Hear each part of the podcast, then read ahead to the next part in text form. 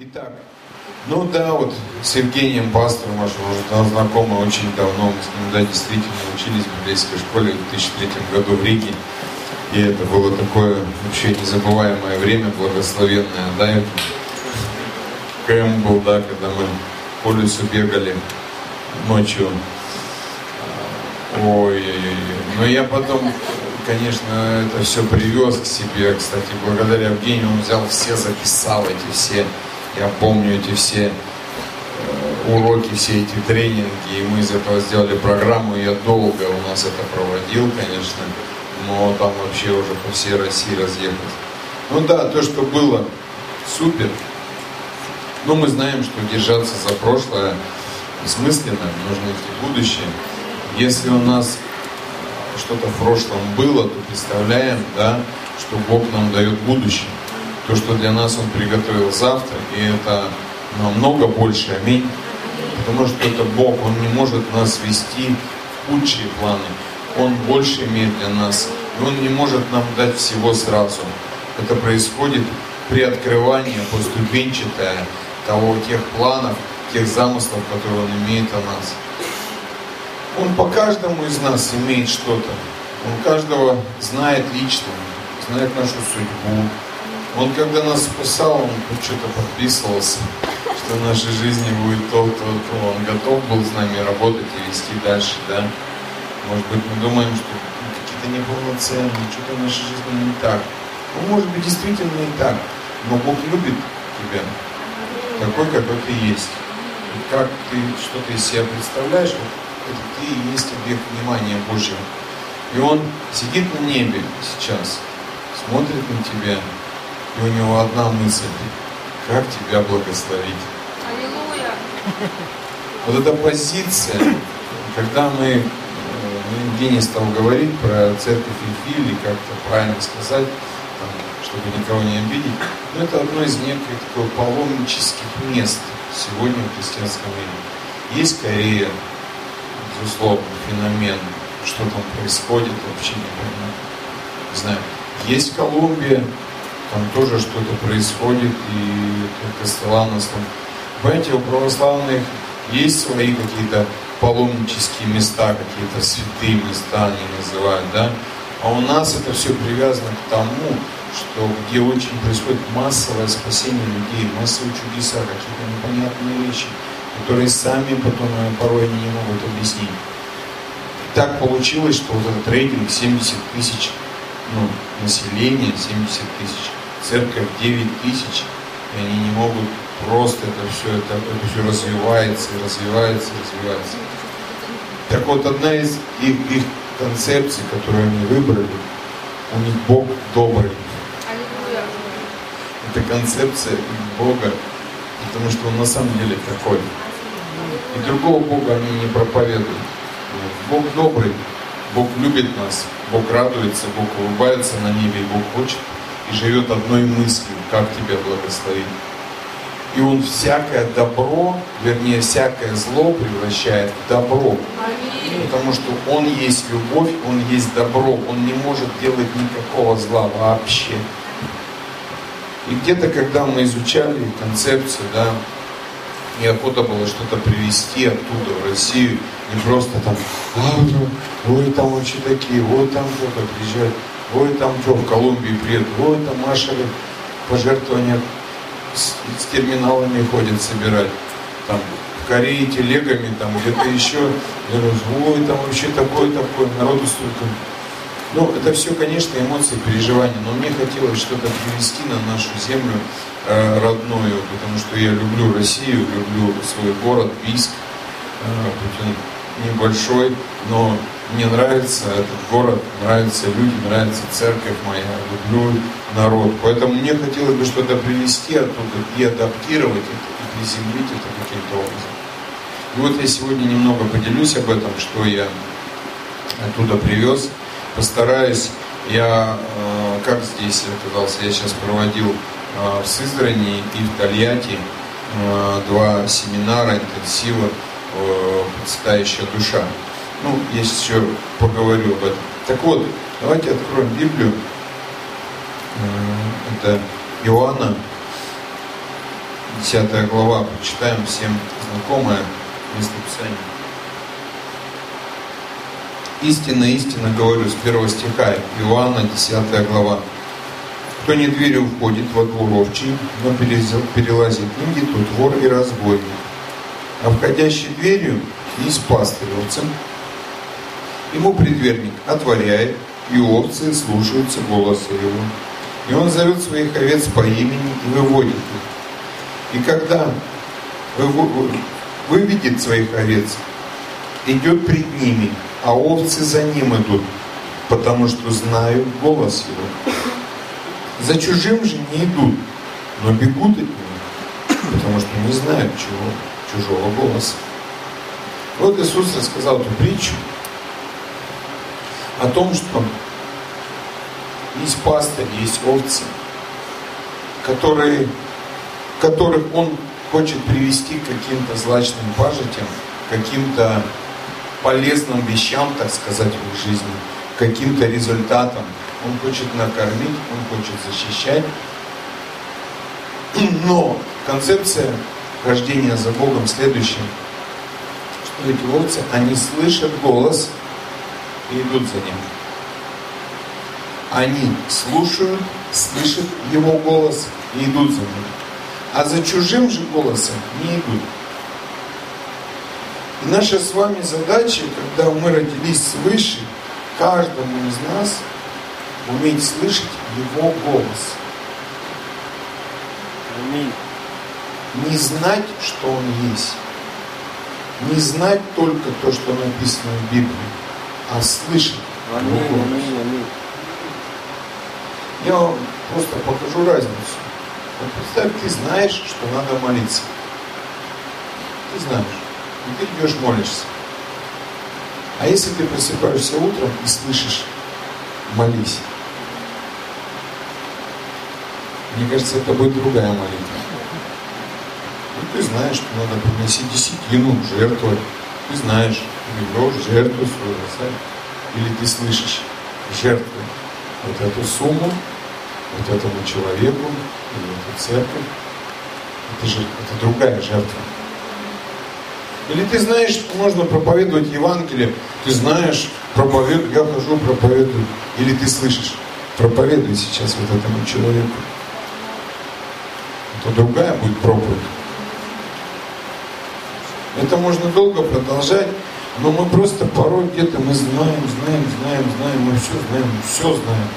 Вопрос не знаний, вопрос слышимости его голоса. Одно из первых моих откровений, когда я пришел в церковь, я открыл Библию, и пастор мне сказал, открой Иоанна 3.8. Потому что меня смущали вопросы, когда люди говорили, я слышу Бога, Бог со мной говорит. Я говорю, как это Бог говорит, что это такое вообще? Что за ерунда какая-то? И пастор на таком общении мне говорит, открой Иоанна 3.8. Я открываю, я просто залипаю на месте. Там написано, дух дышит где хочет, и голос его слышишь.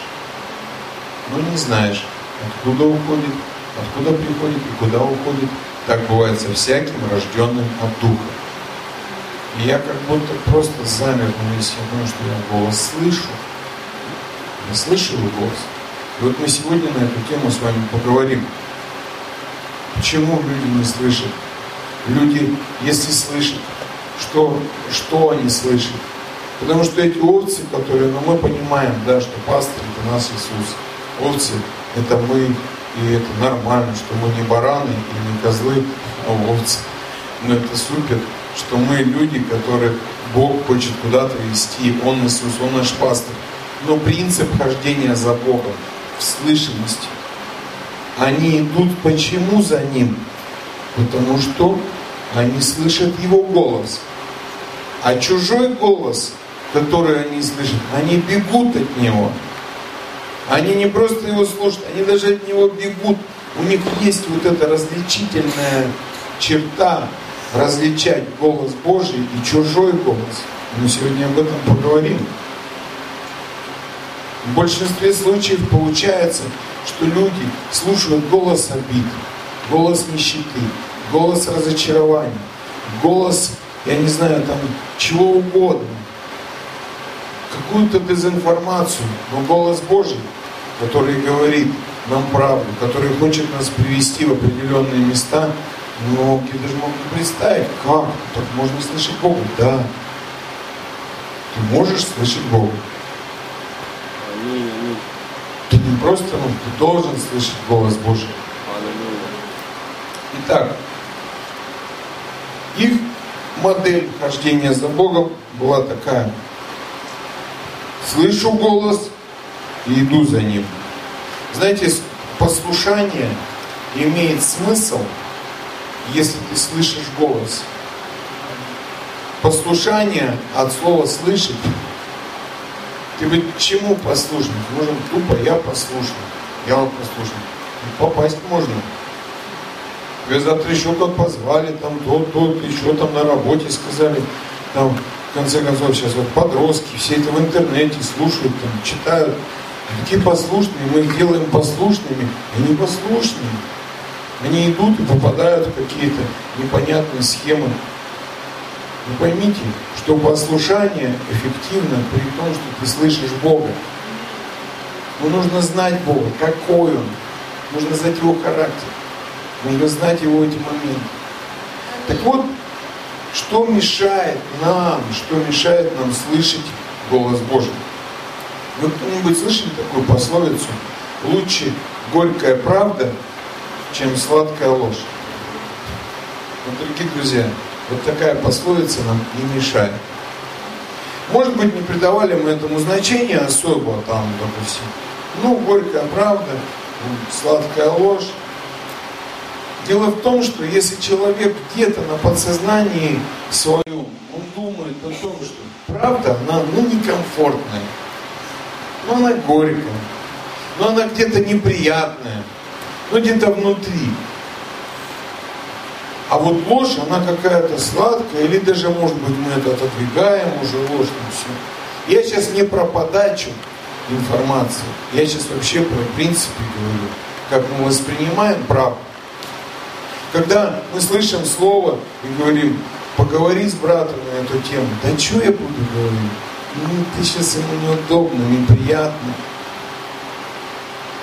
Где-то мы внутри, на подсознании держим вот эту вот пословицу, или я не знаю, как привычка, которая блокирует, дорогие друзья.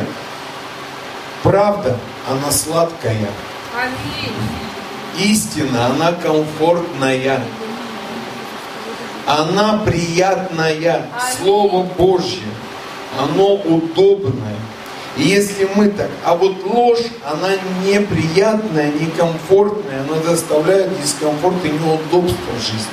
Что врать, вот учащаться, кого-то... И поэтому, чтобы нам слышать Бога, нам в первую очередь разобраться нужно вот с этой вот штукой. Она у нас вообще в подсознании. Мы, может быть, думаем, ну, к примеру, там, да это не важно, да это. Дело в том, что когда человек вот так мыслит, где-то на подсознании, когда-то в его жизни пришла такая ситуация, и он столкнулся с тем, что правда, она оказалась неудобная, это еще не означает, что это истина. Когда-то, может быть, действительно была в твоей жизни такая ситуация, и ты столкнулся, ты начал что-то говорить человеку, и он откинул, ты увидел неудобство, некомфорт. Но, дорогие друзья, это не так истина, она в любом случае сладостна. И вот у меня в руках вот эта книга, да, э, автора Стивен де Сильва, кто это такой? Очень серьезный дядя. Вообще, вот он так выглядит, улыбается, вот так нам счастливый такой. Это финансовый директор вот этой всей системы Bethel Church. Это человек, который управлял всей финансовой системой. Сейчас вот он э, двигает это. И он же автор вот этого э, служения «Процветающая душа». Он, вот эта вот концепция, вот это вот учение, оно состоит из четырех книг. И мы сейчас вот перевели первую часть, издали, сейчас вторую отдали в печать, в конце августа будет, потом будет третья, четвертая. Так вот, концепция процветающей души говорит следующее, что по мере освобождение человека от вот этой лжи, которую он берет, от этих ложных убеждений, и привлечение в свою жизнь на это место истины, человек начинает процветать. Мы реально, допустим, вот много предпринимателей мыслят так, да в России честного бизнеса нет. Вы что мне рассказываете? Типа, да все мутят. Христиане потом начинают так же мыслить. Слушайте, я вам говорю, это ложь. Есть. Есть честный, нормальный бизнес. Только он под Божьим водительством. И не надо выкручиваться от этого. Просто дело в том, что человек поймал вот эту где-то, когда-то эту мысль. Это блокирует его же бизнес, его же дело. Или еще что-то такое подобное. Он ловит какие-то вещи у себя, где-то в детстве, может быть, привились, от каких-то уважаемых людей, или каких-то еще... Ну, вот Стивен говорит, он в детстве, а у него бабушка была, он ее сильно любил. Он здесь описывает в книге эту историю. Сильно любил. И говорит, и однажды бабушка ему сказала, а он был такой шумный мальчик, такой веселился все время, и бабушка ему сказала однажды, хорошего мальчика должно быть видно, но не слышно. Так вот сказал. Ну, он ради уважения к бабушке, но э, так сильно он ее любил, он это взял как истину. И он стал так жить.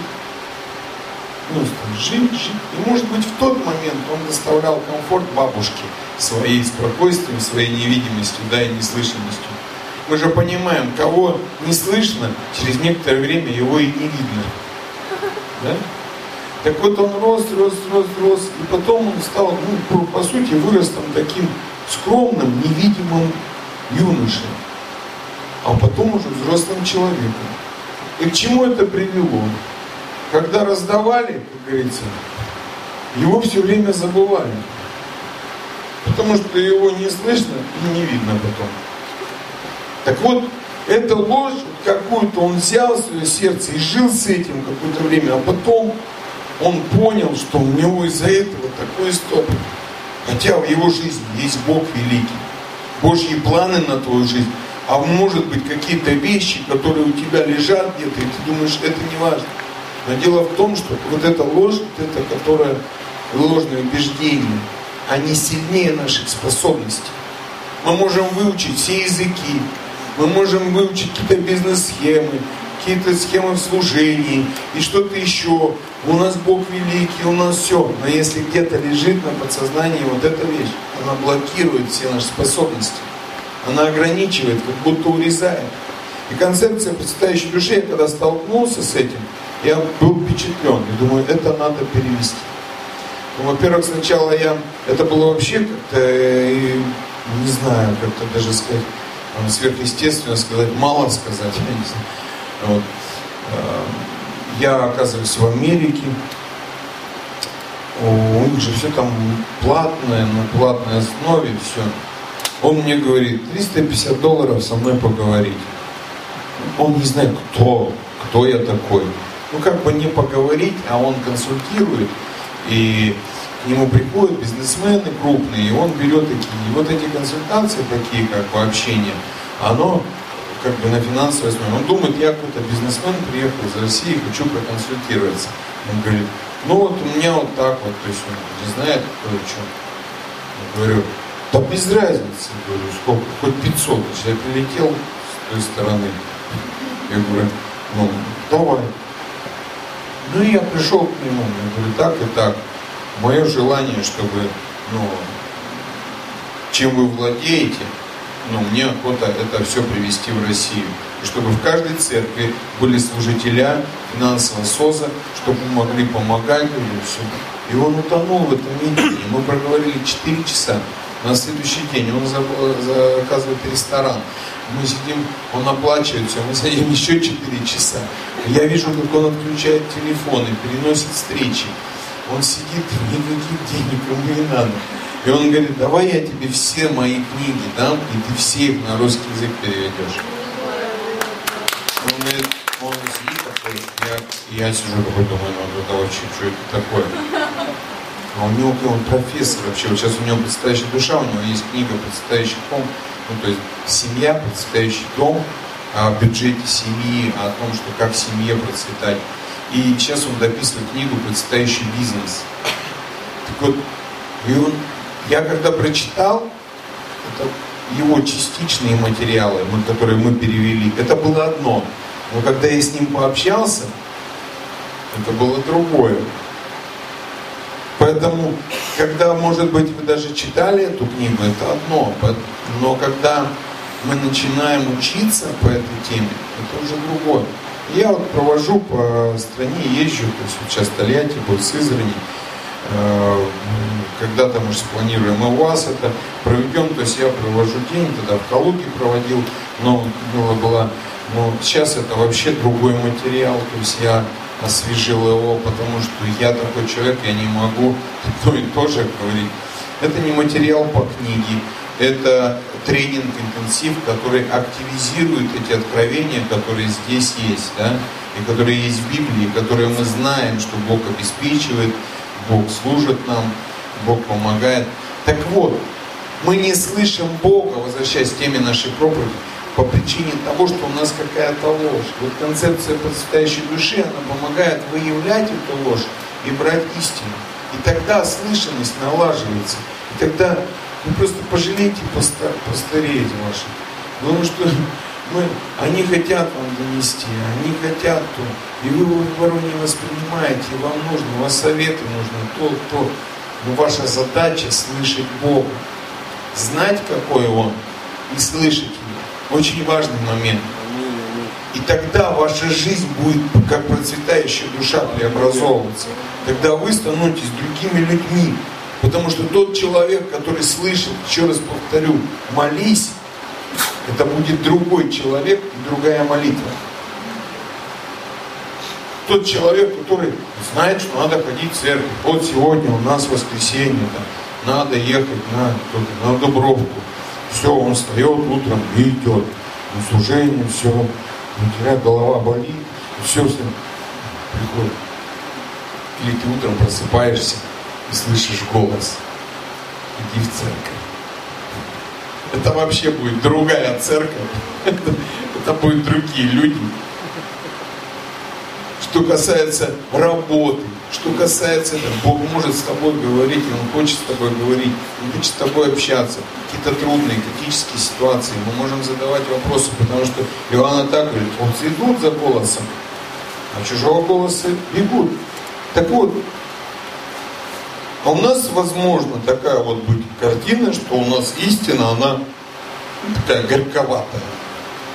Ну, то есть сначала была горькая, стали ходить в церковь, она такая немного горьковатая. Она такая, ну, она истина, ну, немного неудобная, даже пастора иногда стесняются что-то сказать, потому что они думают, ну, что я буду говорить, что надо, надо говорить, нормально все, служителя. Любить надо людей, любить истину. И когда ты ее любишь, я вот рассказываю всегда пример. Я помню, мы в 2008 году открыли в городе Бийске кофейню. 2008 год, Бийск, кофейня. Это вообще несовместимые понятия. Ну, мы открываем в торговом центре, значит, кофейню. И, э, соответственно, по всем вот сегодня стандартам, которые вот есть, значит, у нас бариста там, значит, не бармен, бариста, который варит кофе. Я купил кофемашину дорогую, итальянскую, тогда стоила 120 тысяч, это в 2008 году. Ну все там это все, значит, делали, все эти американские штуки всякие покупали. И вот открыли, однажды приходит один э, дедушка, ну, торговый центр новый открылся, и мы там. И вот этот дед, какой-то мужчина такой, значит, утром зайду, посмотрю, ну, такой возрасте, уже пожилой, на пенсии видно. И вот он идет, заходит к нам на фудкорт и подходит как бы, и говорит, что кофе есть у вас? Они говорят, ну да, есть кофе. А сколько стоит? Он ему говорит, 60 рублей. Эспрессо маленькое такое, 60 рублей. Дед говорит, вы что, с ума сошли, что ли? 60 рублей банка кофе стоит внизу в магазине. А я стоял, наблюдал со стороны. Я думаю, что будет бариста делать сейчас? Но он так сильно любил, он понимал, что он продает не просто из банки за 60 рублей кофе. Ну, вообще так, даже я не сказал смело. Он так естественно говорит. Понимаете, дедушка, это кофе специальный. Мы сварим вот на этой машине специально для вас, приготовим кофе. Это очень вкусно будет. Вот зерна арабика настоящая. Мы вот специально помолим, специально сделаем кофе. Он, он делает. Почему он это делает? Потому что он знает, что это такое. В моих глазах дедушка говорит, хорошо, давай я попробую. Послушайте, ну как он рассказывает, все естественно, так в простоте. Он садится, значит, ему приносит это кофе, маленькое такое. Я гляжу, он смотрит с таким подозрением. Он выпивает. Ну там что, два глотка, три маленькие такие, мензурки, да? И он подходит к барной стойке и говорит, слушай, какой действительно вкусный кофе. И с того момента становится постоянным клиентом. Он каждый день приходил и выпивал кофе. Это человек, который на пенсию живет. От чего это произошло?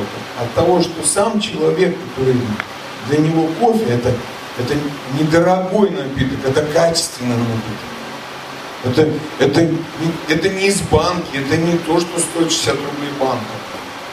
Это на самом деле вкусно, и на самом деле можно это сравнить, и это никакое даже сравнение не приходит с тем, что продается внизу, там даже кофе нет, вот это растворение какое вот мы так к истине должны относиться, мы должны так не смущаться того, что мы, во что мы верим, с чем мы соглашаемся в Боге, что мы слышим от Бога. Это комфортные вещи, это приятные, это полезные. Никогда не надо смущаться. Конечно, про подачу это отдельно можно говорить. Конечно, можно поставить картошку на стол и сказать ведро нечищенное и сказать, жрите, гости дорогие. Кто не будет говорит, ну что, с? Конечно, приготовить надо, и истину надо.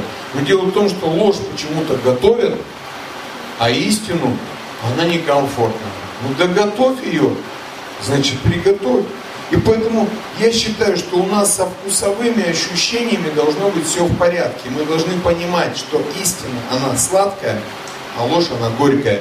И вот эта пословица, пусть она будет действительно вот такая у нас понимание.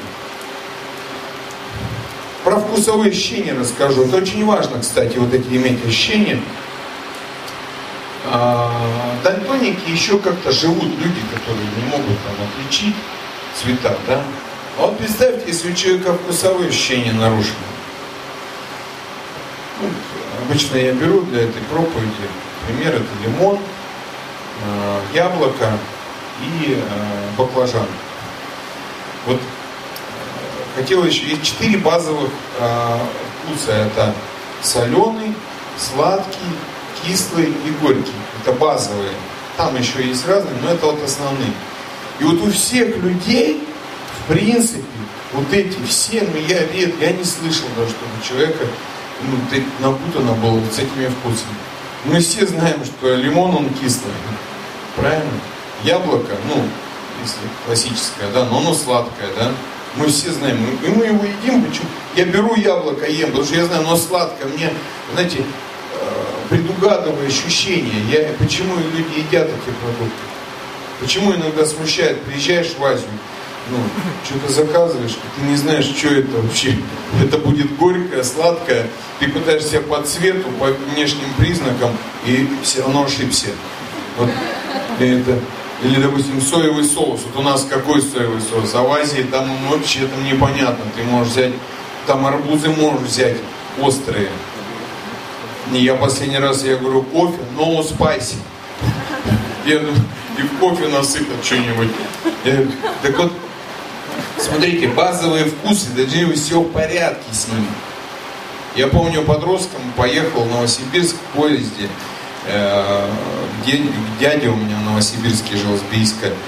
Значит, сажусь э, в купе, и значит, э, с нами женщина, еще, по-моему, одна женщина, и мужик такой командировочный, такой стандартный, в то время советского, у него дипломат такой был, дипломаты такие, он открывает дипломат, и у него в дипломате набор, тришки такие с тормозами такие, значит, футболка какая-то, бутылка водки такая приоткрытая уже немножечко так, и он такой немного такой на веселье. Смотрите дальше, огурец, помидорины и баклажан. Я такой, и он так при всех раз такой план переоделся. Ну и эти женщины увидели, у него баклажан лежит. Ну и он такой приходит, они ему говорят, мужчина, можно вас спросить? А я наверху там лежу, наблюдаю за этим всем. Можно, конечно же. Вот у нас вопрос как бы. Ну мы все понимаем там. Тришки, водка, помидор, огурец. А баклажан зачем? Ну, а он сырой. Да? Знаем, да, какой Как зачем? Есть. Как его есть? Как его будете кушать? А я его так ем, говорит. Ну, кто знает, он же горький, его же невозможно есть, его там что-то надо отмачивать, отжаривать. Они такие, как это вы его едите? Но он же такой на веселе перед барышнями такой решил, знаете, это, похорохориться. Ну что, он берет его, как огурец, начинает жевать. Он, мне кажется, сам не ожидал, там такая горечь, бьющаяся в мозг. Он начинает ее жевать, вот этот сок разжевывать. Я смотрю на него, я рот заткнул, я лежу и со смеха умираю. Он жует, оно не глотается, но он уже... Они смотрят на него, начинают хихикать. Он весь уже такой бледнеет. Короче, он делает такое магическое такое действие. Ну, типа, ну, в другой раз доем это, раз с темы.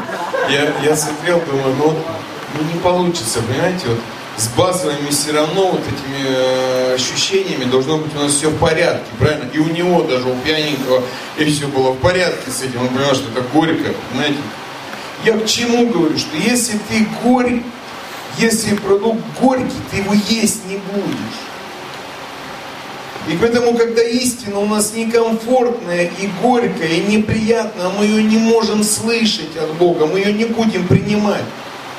И поэтому эти убеждения, они сильнее нашей способности.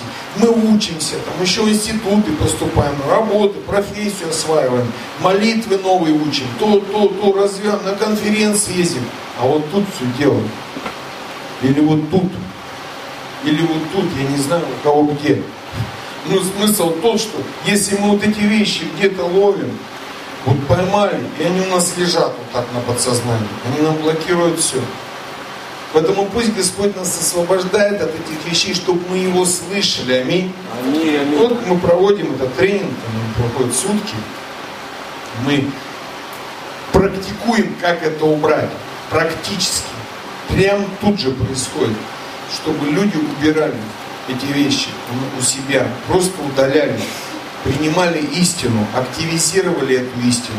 Потому что ее нужно активировать. Мы должны стать истина должна стать плотью. Скажи аминь. аминь. Не просто мы ее должны знать. Мы должны Бога слышать.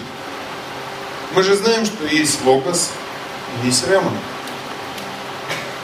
Рема в этом случае актуальна. Мы должны слышать, как Бог говорит. Может быть, вы знаете, но я бы хотел вам еще раз повторить, как с нами Бог общается. Первое, Бог говорит мыслями. Тебе приходят мысли. Мысли. В голове у человека в день прилетает 50-60 тысяч мыслей. Ты скажешь, как из этих мыслей услышать Бога, услышать Его мысли? Если мы задаем Богу вопрос, первая мысль, она от Бога. Смотрите, в Писании написано, Бог альфа и омега, начало и конец. Это означает следующее, что Бог в твоем сердце и в твоей голове имеет право вето первой мысли. И последнюю он тоже скажет. Бог пришел, сказал Адаму, а потом пришел змей. Мы ищем в сомнениях правду. Люди живут в сомнениях. И как же в этих сомнениях разобраться? Да в них не надо разбираться. Первая мысль. Сколько раз ты сидишь на служении и слышишь, оп, мысль.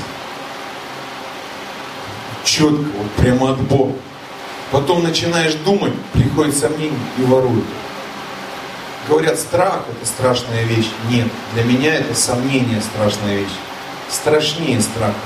Потому что пришли после в Эдемском саду, кто сомнение, а подлинно ли сказал Бог? И когда Бог пришел и сказал, кто тебе сказал это? Ну, такой весь Адам в сомнениях, есть ли Бог или нет. Ну, такой сидит в кустах, да я наги, я не знаю, то ли выйти, то ли весь в сомнениях, весь запутался.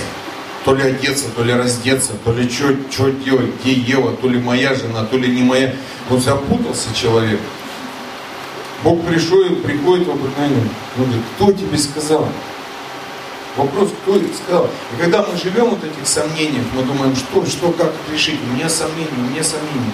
Вернись к первой мысли. Человек сидит на служении слышит, принеси жертву. Мысль. Это первая мысль от Бога. Приходит мысль, позвони другу, помолись за этого человека. Первая мысль, запомните, Альфа и Омега, Бог начало и конец. И Он имеет право вето в твоей голове, в твоем сознании, в твоем ухе, в твоем сердце, в твоей душе. Он первый. А потом приходят все остальные. Поэтому, когда ты думаешь, как услышать Бога, как его услышать? Да вот так просто, садишься Бог, я правильно сделал или неправильно? Ответ сразу. А потом, ля-ля-ля, начинаются раздумки. Ну, подожди, как? Ну, мы же должны слышать Бога. Первый, мысли. Второй Бог говорит видением. Видение. Бог показывает тебе картины. Потому от Бога не от Бога. От Бога Бог общается видениями, картинами своими. Если человек не умеет видеть видение, ему нужно научиться это видеть.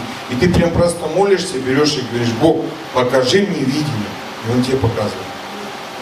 Писание говорит, что сыны и дочери будут видеть видение. Сыны и дочери будут видеть, значит будут. Если Писание говорит будут, значит будут. Я помню, я открывал свое первое кафе и в торговом центре. И я остановился около этого, был такой пустырь большой. Я еще общепитом занимаюсь. Э, и я помню, как это ко мне приходило. Я останавливался на перекрестке, на светофоре. Это был такой пустырь, и там начинался строить торговый центр. Я закрывал глаза, и я видел очень много народу. Я видел прям много. Ничего не было, но я видел. Бог с тобой видениями общается. Дальше Бог с тобой говорит с нами. Сны говорит. Ой, тут вообще темный лес. А как этот сон? Как его разобраться? Как, ну, у меня есть один ключик, которым я пользуюсь. Он, ну, знаете, э, мало так времени, что там все ключи не расскажешь, но э, один ключик, который мне помогает мои сны понимать. К примеру, во сне снится тебе пастор Евгений. Он там что-то ходит, делает, что-то там не так, или так, ты думаешь, ой, то. Я тебе хочу сказать, это сон не про Евгения, это сон про тебя. Возьми, поменяй местами роли. И тебе столько откровений посыпется. Мне недавно сон снится. Я, значит, я такой активный предприниматель, везде там езжу, какие-то дела, я даже не успеваю своей жене порой что-то объяснить, что происходит. Мне видит сон, я, значит, она, она, я ее попросил, вернее, она попросила, говорит, купи мне билет в Москву. Типа я поеду в Москву, там общаюсь, у меня там дела, что-то там.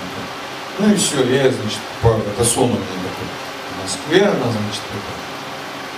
И, и я должен за ней приехать, ее забрать. Ну, прилетаю за ней, значит, подъезжаю, она э, выходит откуда-то и говорит, мне надо туда сейчас ездить куда-то. Раз садится в машину, все, едем куда-то. Я говорю, куда? Да некогда объяснить.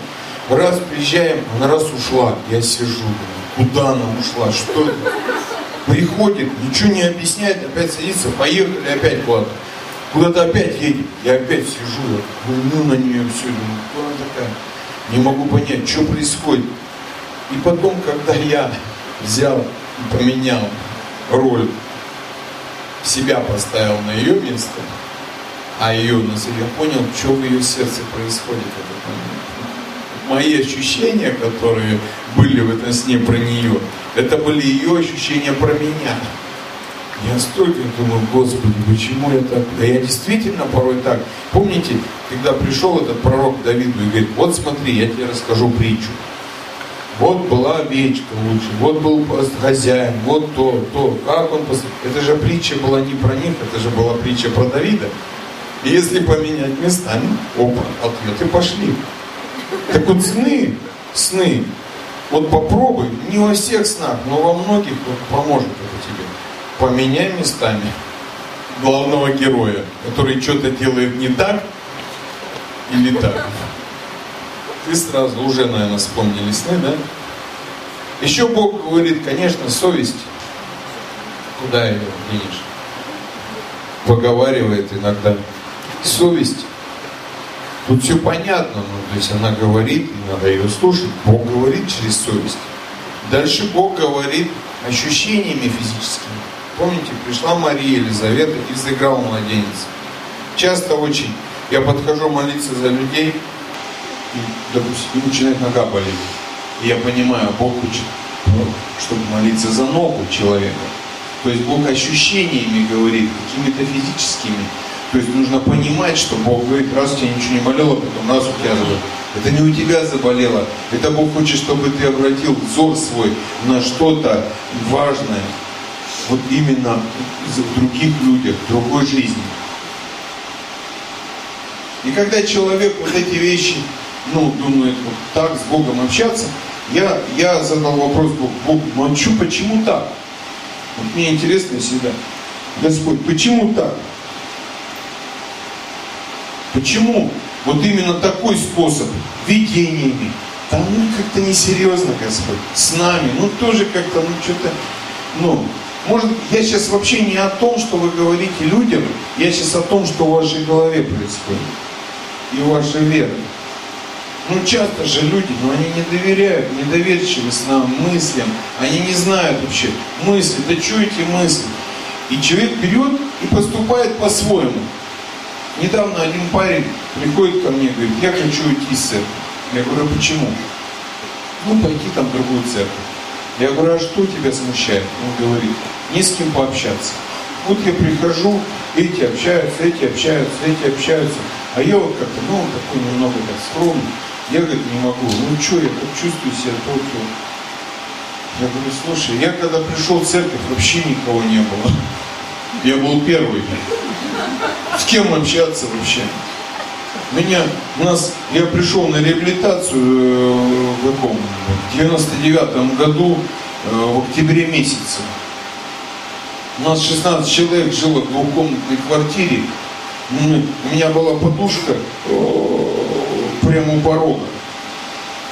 Когда все ложились, ложился я. И я первый вставал, потому что если дверь кто-то открывал, он наступал мне на голову. И я потом все время думал, что я кашляю. Потому что я спал у порога. И я и вот мы побыли два месяца, потом нам дали курс библейской школы какой-то, такой, ну, библейские курсы один месяц. Потом разделили на три группы и отправили церковь открывать.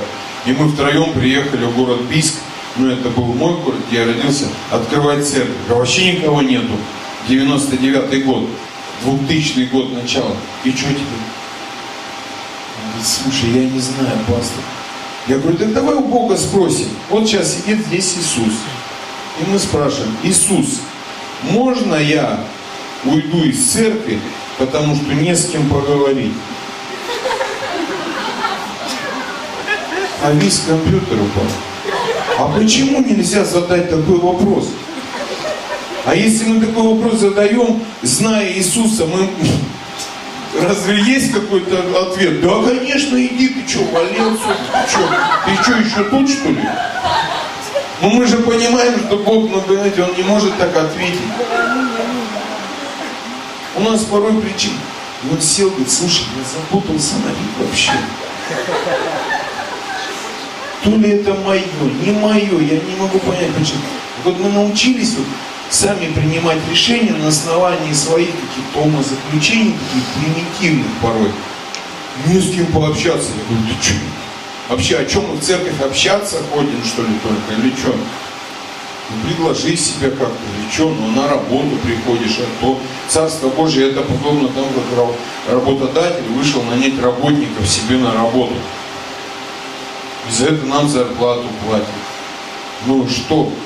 Ну, каких мы ищем каких-то условий комфортных, я не могу понять. Какие-то стереотипы. Так вот, конечно, я ему сижу, объясняю, я, я не могу всего объяснить, и пастор Евгений не может вам всего объяснить. Но зная Бога, какой Он Бог, да, мы можем ему задавать вопросы и получать ответ. Иисус никогда не скажет, вали из церкви вообще. Ну, вот понимаете, и у нас происходит общение с Богом, да, и я задаю вопрос Богу, Бог, а почему вот так? Ну вот почему вот так? Вот какая-то совесть, что, какие-то нельзя другие способы. И тогда, а опять же, я задаю вопрос, как Богу задаю? В мыслях. Если Он мне мыслями отвечает, я ему мыслями задаю вопрос. Мысленно думаю. И Бог мне говорит, а смотри, возьми свой телефон. Говорит, ну вот телефон, говорит, у тебя. Вот самая последняя функция у телефона, вот у айфона, есть такая Siri, знаете? Siri, привет. Привет. Как дела? Пока я с вами. У меня все отлично. Сири, сколько мне лет? Вам 42 года. Вы выглядите максимум на 29.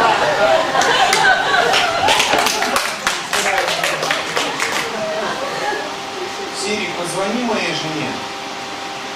Звони Маричке. Жене. Это самая продвинутая функция ну, телефонов сейчас там, или там Google, там, или кто там, окей, то есть там, Siri, там еще какие-то есть, голосом. То есть Бог управляет голосом телефона. А теперь давайте представим, если этот телефон будет управляться твоей мыслью. Или с нами. Может, не дай Бог, если телефон будет иметь совесть. Это будет круче телефон, да? Бог сказал, ты самое совершенное творение на этой земле. И я с тобой общаюсь с самыми продвинутыми технологиями. Я общаюсь с тобой видениями, с нами, мыслями, потому что ты вообще гениальное творение. И смысл опускаться до уровня ниже, какие были, я помню, смотрел подростком э, фильм, да, «Вечера на хуторе близ Дикань». Ты помнишь, этот сидел, ленивые пельмени крутил головой, мысли в сметане, раз, потом рот открывал, они ему, вот супер было, да? Вот, вот так, ничего себе. Представляешь, телефон твой бы был, ты так раз приснился тебе ночью пельмени, да? Ты утром просыпаешься, стоят. Ну, Сири вызвала службу доставки пельменей, уже все раз накрыли стол. Тебе сон приснился. Представляете? А если у нее совесть появилась? Представляешь, лифт, у которого есть совесть. Ты заходишь, а он говорит, бесстыжий, что делаешь, а? Ну, не про нас, конечно, но раньше в лифтах чего попало делали. Мы, мы же понимаем, что это гениальный лифт, слушай. Я помню, сейчас же появились камеры в лифтах. Ну, раньше был такой, не знаю, какая-то вот дурацкая детская штука. Охота было туда в щелку что-нибудь кинуть вниз. Из лифта выходишь и между дверью и этим, да, такая щель, и туда что-нибудь кинуть. Ну, и я раз такой, уже вот современное время, откуда у меня это? И я такой, раз, кидаю, и голос такой из лифта, еще раз кинешь, больше не повезу. А он, он все видит, там сидит, еще раз говорит, кинешь, больше не повезу. Я такой, опа, еще себе лифты какие пошли. Так вот, я к чему все это говорю? Я говорю, то, что мы гениальное творение, и нам опускаться на уровень ниже, нам нужно вырастать в этих способах, в этих технологиях общения с Богом. Видеть Бога во снах, в мыслях, через совесть, через картины вот эти Бога, через сны читать, мысли уметь принимать и не опускаться ниже. Потому что давайте просто вспомним, какие раньше телефоны были до этого. Ну, конечно, тач там остается, прикосновение, да, ну, а до этого был какой? Еще сейчас вот Ну, кнопочные сначала же. Сейчас они тоже есть, но до этого были кнопочные. И у кнопочного телефона, у него функция такая, чтобы заработало, надо, чтобы хрустнуло, да? Тогда сработало, хрустнуло, да?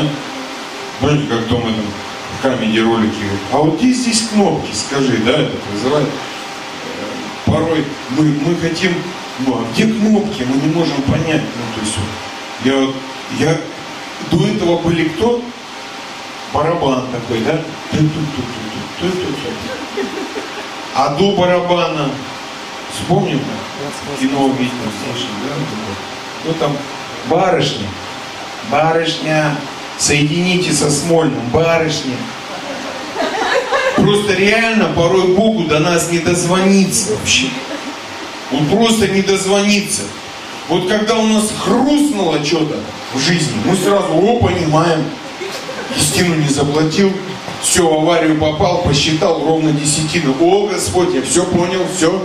Мы понимаем рублем, мы понимаем, когда у нас хрустнуло что-то в жизни, сломалось, что-то полетело, что-то повалилось, все. Мы сразу понимаем, Господь, все я понял, иду в церковь, все буду служить Тебе, все. Примитивные технологии. Просто нам нельзя опускаться до этого уровня. Пастор проповедует, проповедует. Что не можем понять вообще, что происходит?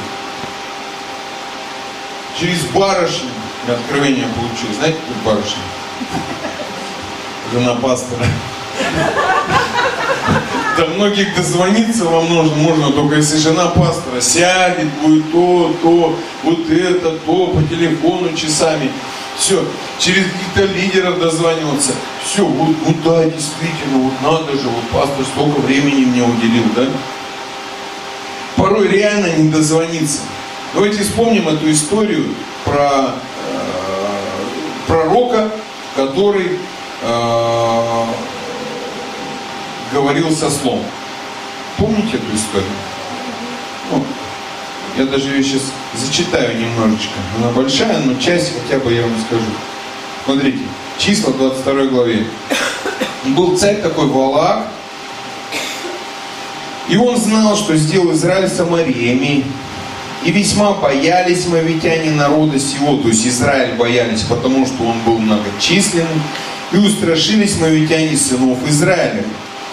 И сказали мавитяне старейш, старейшинам Мадиамским, этот народ поедает теперь все вокруг нас, как вол поедает траву полевую. Валак же сын Сипоров был царем Мавитян в то время. И послал он послов к Валааму, сыну Веру, Пикор, который на реке Ефрате, земле сынов народа его, чтобы позвать его и сказать, вот народ вышел из земли Египта и покрыл лицо земли, и живет он подле меня. Иди приди и прокляни мне народ сей, ибо он сильнее меня.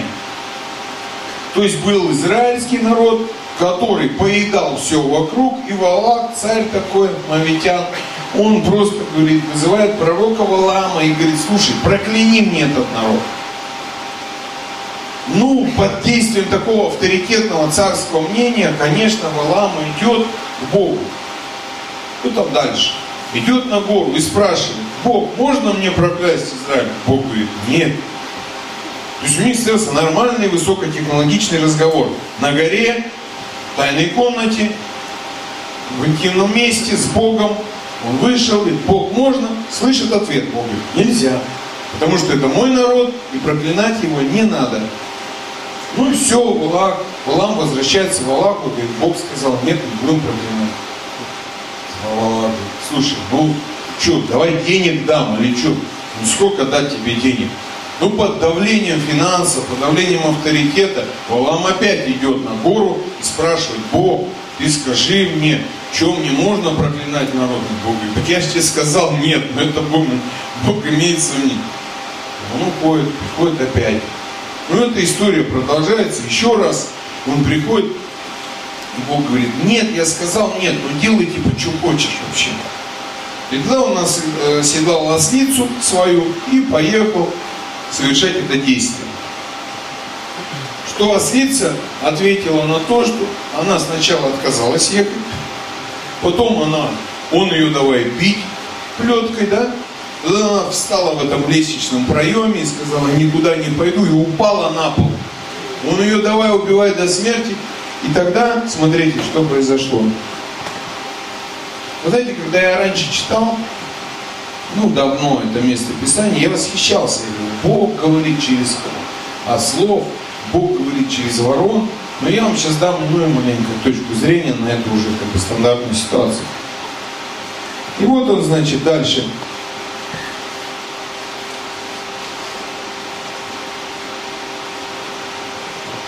Увидела ослица ангела, стоящего на пути, и Валам стал бить ослицу, 23 стих, чтобы возвратить ее на дорогу. И стал ангел Господень на узкой дороге. То есть, смотрите, он не видит ангела, а ослица видит ангела. Ослица увидела ангела, 25 стих, прижалась к стене и прижала ногу Валаму к стене. И он опять стал ее бить. Ангел Господень опять перешел и стал в тесном месте, где никуда, никуда своротить ни направо, ни налево. А слица увидела ангела Господня, легла под Валамом, и воспылал гнев Валам, и он стал бить ослицу палку. Смотрите. И отверз Господь уста ослицы. И она сказала Валаму, что я тебе сделала, что ты бьешь меня уже в третий раз. Говорит, сказка, да? Валам сказал ослице. Завязался диалог. За то, что ты поругалась надо мной. Если бы, ну, начинает смущать вас немного ситуация, да, такая?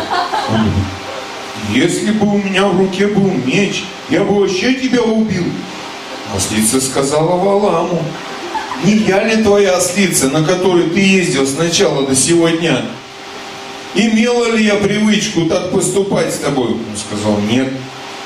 И открыл Господь глаза Валаму, и он увидел ангела Господь.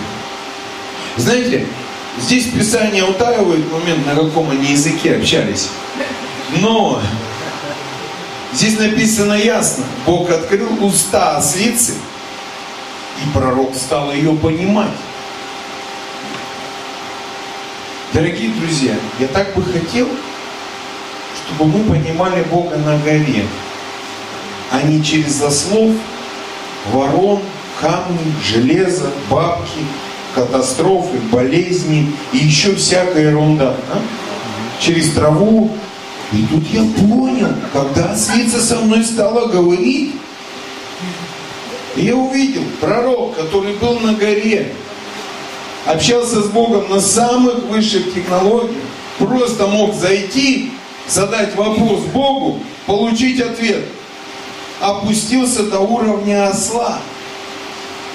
И стал понимать ослицу, которая ему говорит, я тебе служила столько лет. А он мне говорит, а что ты не идешь, я тебя сейчас убью. А я не могу идти, ангел стоит. Где ангел? Не вижу. Вы понимаете, у них завязался такой мощный диалог. Когда люди, не понимая Бога, начинают помогать, понимать животных. Мы начинаем понимать скрежет железа, когда попали в аварию. Мы начинаем понимать скрежет наших органов, когда у нас что-то случается. Мы начинаем понимать деньги, когда они начинают теряться. Мы начинаем понимать, начинаем Начинаем понимать, когда у нас здоровье уходит. Мы начинаем понимать Бога. Но я так хочу понимать Бога на горе, друзья. Задавать Богу, слышать Его мысли, общаться с Ним на языке совести. на языке, потому что это самое мощное общение с Богом. И мы тогда, слыша голос, идем за ним, а чужой же голос, который нам не нужен, мы бежим от него. Но когда люди начинают не слышать Бога, когда? Первое, запомните, если записываете, запишите. Во время обид и разочарования. Обиды и разочарования.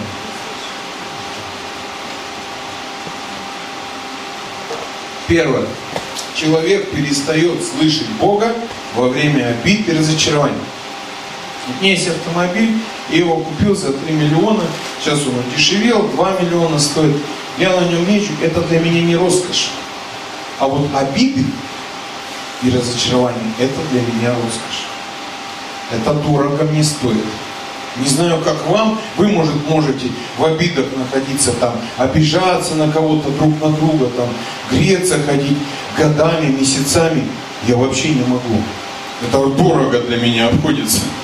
Потому в этот момент я перестаю Бога слышать. Поэтому я разочаровываюсь две минуты с половиной максимум. Сразу я перезагружаю свою программу, иду дальше. Здесь не получилось, получится завтра дальше. Знаете, есть такое у евреев понятие, когда оно по-еврейски звучит, не э, отсутствие боязни получить негативный ответ. Как это называется?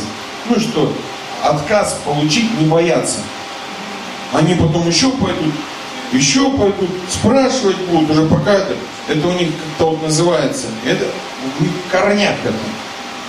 Поэтому нам нужно понимать, что мы обиды и разочарования должны иметь как роскошь, как дорогое, как просто, и на это потом налог, как на роскошь. Вот это все потом и приводит к негативным вещам. В этот момент перестает что?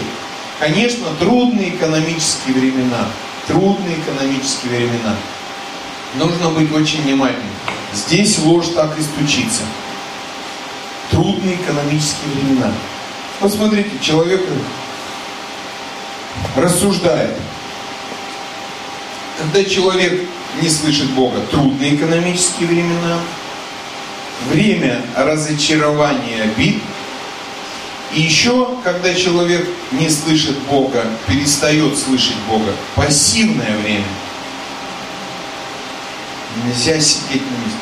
То есть, понимаете, когда, когда ты перестаешь слышать Бога, у тебя открывается возможность слышать чужой голос.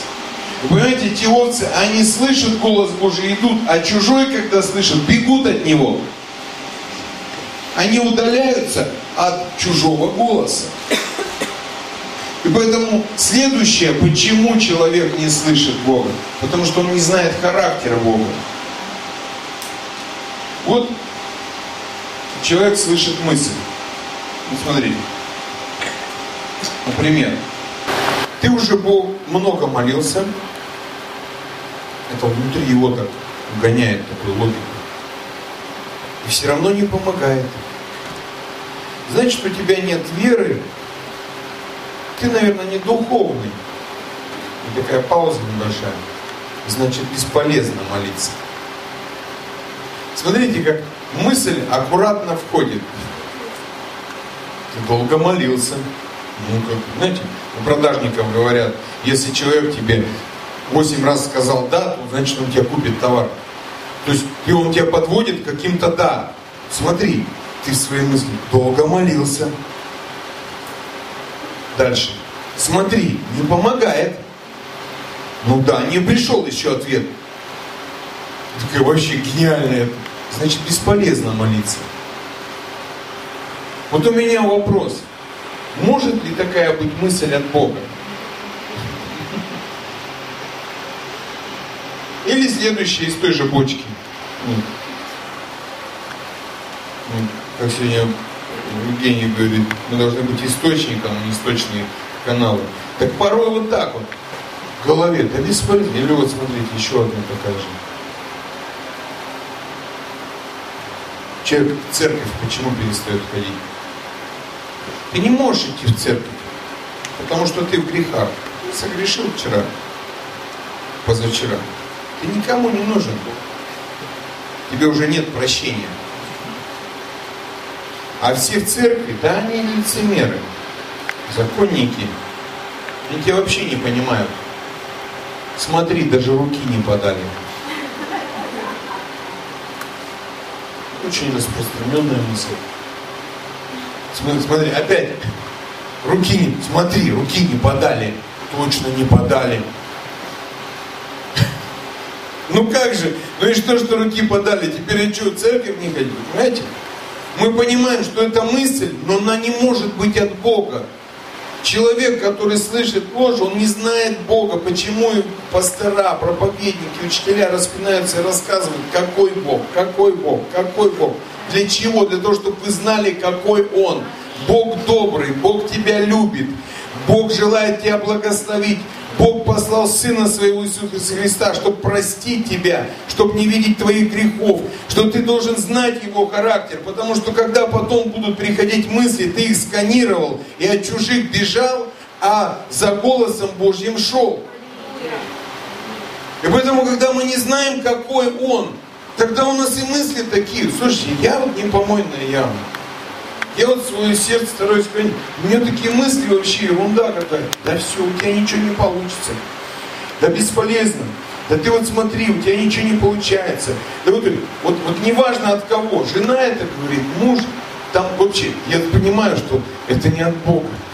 В смысле не получится?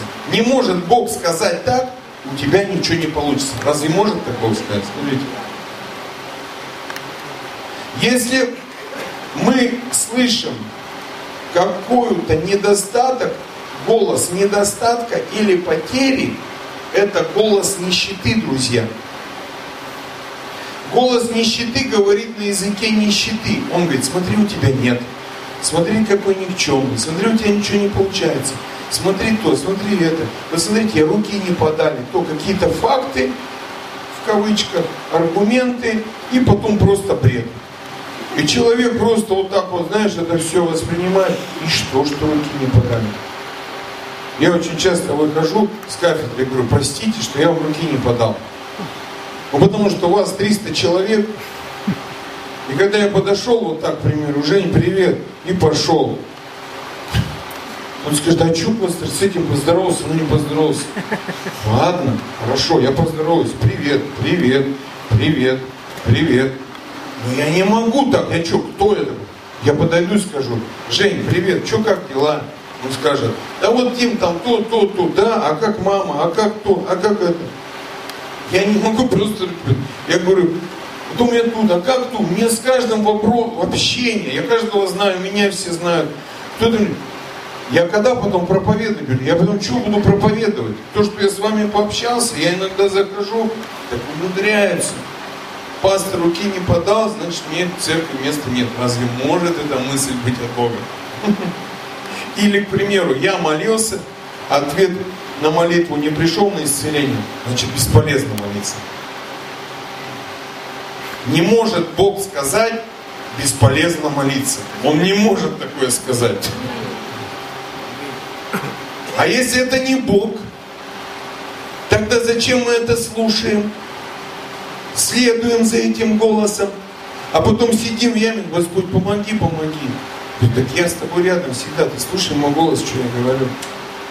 Ну, вчера мы с Женей общались, когда я провожу, то есть э, финансовая СОЗа, когда мы приходят ко мне люди, и мы как бы, я помогаю человеку услышать Бога. Я хочу, чтобы в каждой церкви был такие служители, пастырь, тоже знали, помогали слышать Бога.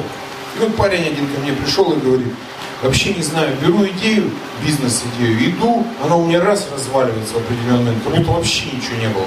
И так, говорит, постоянно, говорит, раза два или три, говорит, не знаю, что делать. Я говорю, давай вспомним эту ситуацию, когда пришла тебе эта мысль. Он говорит, я помню, я таксистом работал говорит, в Питере. Ну, последняя бизнес-идея. Говорит, я, говорит, сижу, еду, вернее, за рулем, и садится мужик пьяный. Стандартный таксист, возит пьяный. И он говорит, вот, и начинает про бизнес рассказывать. Он говорит, я взял идею, вот этот мужик выпивший, сказал идею какую-то. Он говорит, я ее взял. И посчитал, что это моя бизнес-идея. Я, говорит, он такой сидит и с- слушай, говорит, это да. А я думаю, в чем дело? Что во мне не так? Идея от кого пришла? Давайте, представим, может такой быть пьяный мужик, пришел к тебе домой, у меня есть бизнес-план, давай расскажу, точно записываю, все записал, пошел кредит, взял на бизнес. Ну, абсурд, правильно? Ты эту идею хотя бы с трезвым с кем-то обсудишь, правильно? Я говорю, а слушай, а был ли Бог там в той ситуации? Ладно, это мы сейчас можем по-человечески рассуждать от Бога, не от Бога. Наша задача, ну, задать Богу вопрос. в Простоте. Я говорю, давай спросим. Просто Бог был, просто закрой глаза, представь, Бог был там в этой машине. Он открывает глаза, Бог там. Я говорю, где? В машине у меня сидит. Я говорю, как? Бог сидит в машине. Да, я говорю, а как он выглядит? Ну, мужчина такой, взрослый. Но я чувствую, Бог. На заднем сиденье, говорю. Ну, все нормально, все. Прям. Говорит, да Бог реально. Я что он говорит? А он говорит, так головой машет. Это твое. Куда это уходит у нас? Или, может быть, мы к этому не пришли, так надо было прийти. Все, он схватил эту идею, полгода пер, кучу денег, всего, ума, совести, чести, друзей, все, все потом хоп, растворилось. А Бог сидел на заднем сиденье и говорит. И мы с ним эту последнюю идею, которую он брал в бизнесе, его взяли на работу в МЧС спортсменом.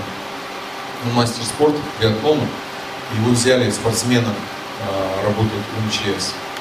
Зарплата у них в три раза больше и все. Ему по зеленой все вообще его берут, там отсюда у него там раз темные места есть в жизни. Его фью, он проскочил, они говорят, вообще там какой-то пришел полковник, говорит, берем тебя, ты что, говорит, нам боксеры не нужны, а лыжники нужны, берем, говорит. И он такой вообще сейчас вот учится.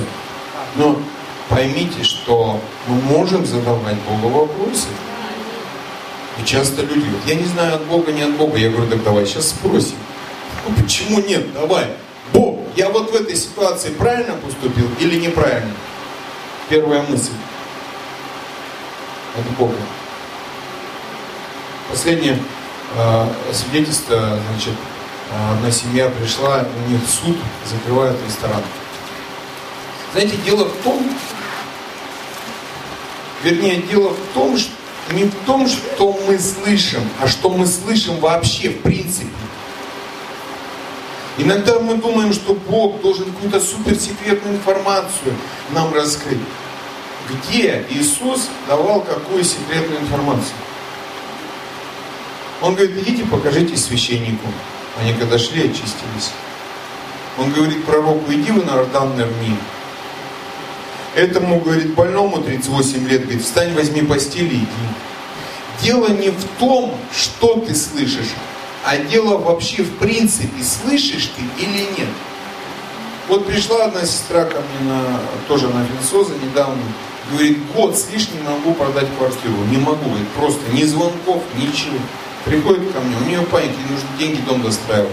Она просто... Я вот честно, вот эти все ситуации, я их даже, ну, очень выборочно их очень много. Потому что когда люди приходят по интимной ситуации, потому что тема финансов, когда я, я увидел, она очень интимная. Человек даже грехи свои все расскажет, но бабочки, денежки, вот это рублики, это вот у нас в самом тайном месте лежит, да?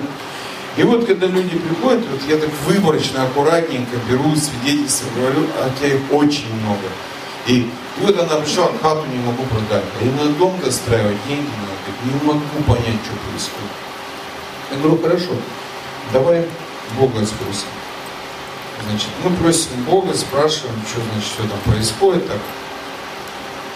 Я говорю, что слышишь? Она говорит, успокойся. То есть там не было, иди в ту газету, подай объявление, плати несколько раз. Вообще дело, когда Бог говорит, Он не говорит в твою ситуацию. Понимаете? Он говорит вообще по-своему. Он говорит, успокойся. Знаете, как этому э, юноше говорит, продай раздей, пойдем, и будешь иметь сокровища на небесах. Ну, просто аккуратно. И вот он раз кричит, говорит, успокойся. Что вы думаете, через несколько дней принесли задаток? Дело не в секретности информации, а дело в принципе. Я так хочу, чтобы вы слышали Бога и знали Его на уровне голоса, душой ощущали Его. Говорили с Ним, когда нужно говорить, когда не нужно. Когда приходили идеи, мы их брали от Бога. Идея начать семью, идея начать какое-то дело. Однажды полковник этот сидел на служении, и он услышал, иди курицу пожарь. Ну, он пошел со служением. Единственный способ разрешается, если KFC откроешь, уйдешь со служения. Он убежал со служения, пожарил курицу, он услышал рецепт. И сегодня 20 тысяч заведений по всему миру KFC. Он сидел на служении и услышал мысль, как пожарить курицу. Не надо воцерковлять голос Божий. Не надо его делать вот сугубо каким-то, вот только на эти темы Бог говорит, или на это Бог может говорить с тобой на любую тему. Что касается твоего дела, твоей работы, твоей семьи, твоего служения, Бог может говорить с тобой, но Он будет говорить с тобой. Я, конечно, рад за вашу ревность, о том, что вот бы мой муж слышал, вот бы мой... Да нет. Твоя ревность должна в первую очередь, чтобы ты слышал. Очень часто приходят люди и женщины, пожалуйста, помолитесь за меня, чтобы муж мой услышал. Ну как? Ну, давай ты будешь слушать. И глядишь, Бог через тебя будет говорить.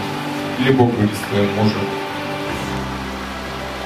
И однажды Гедеон сидел вот так вот, выколачивал в точиле пшеницу, ерундой занимался, короче. И к нему пришел Бог и говорит, что, пойдем воевать?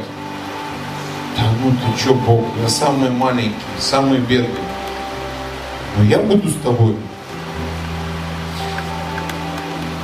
Вот понимаете, если, к примеру, Владимир Владимирович Путин придет к тебе и скажет, пойдем поговорим пять минут, есть у меня. И ты можешь, можешь сидеть с ним, общаться, и может ты вообще не поймешь, о чем он с тобой говорит.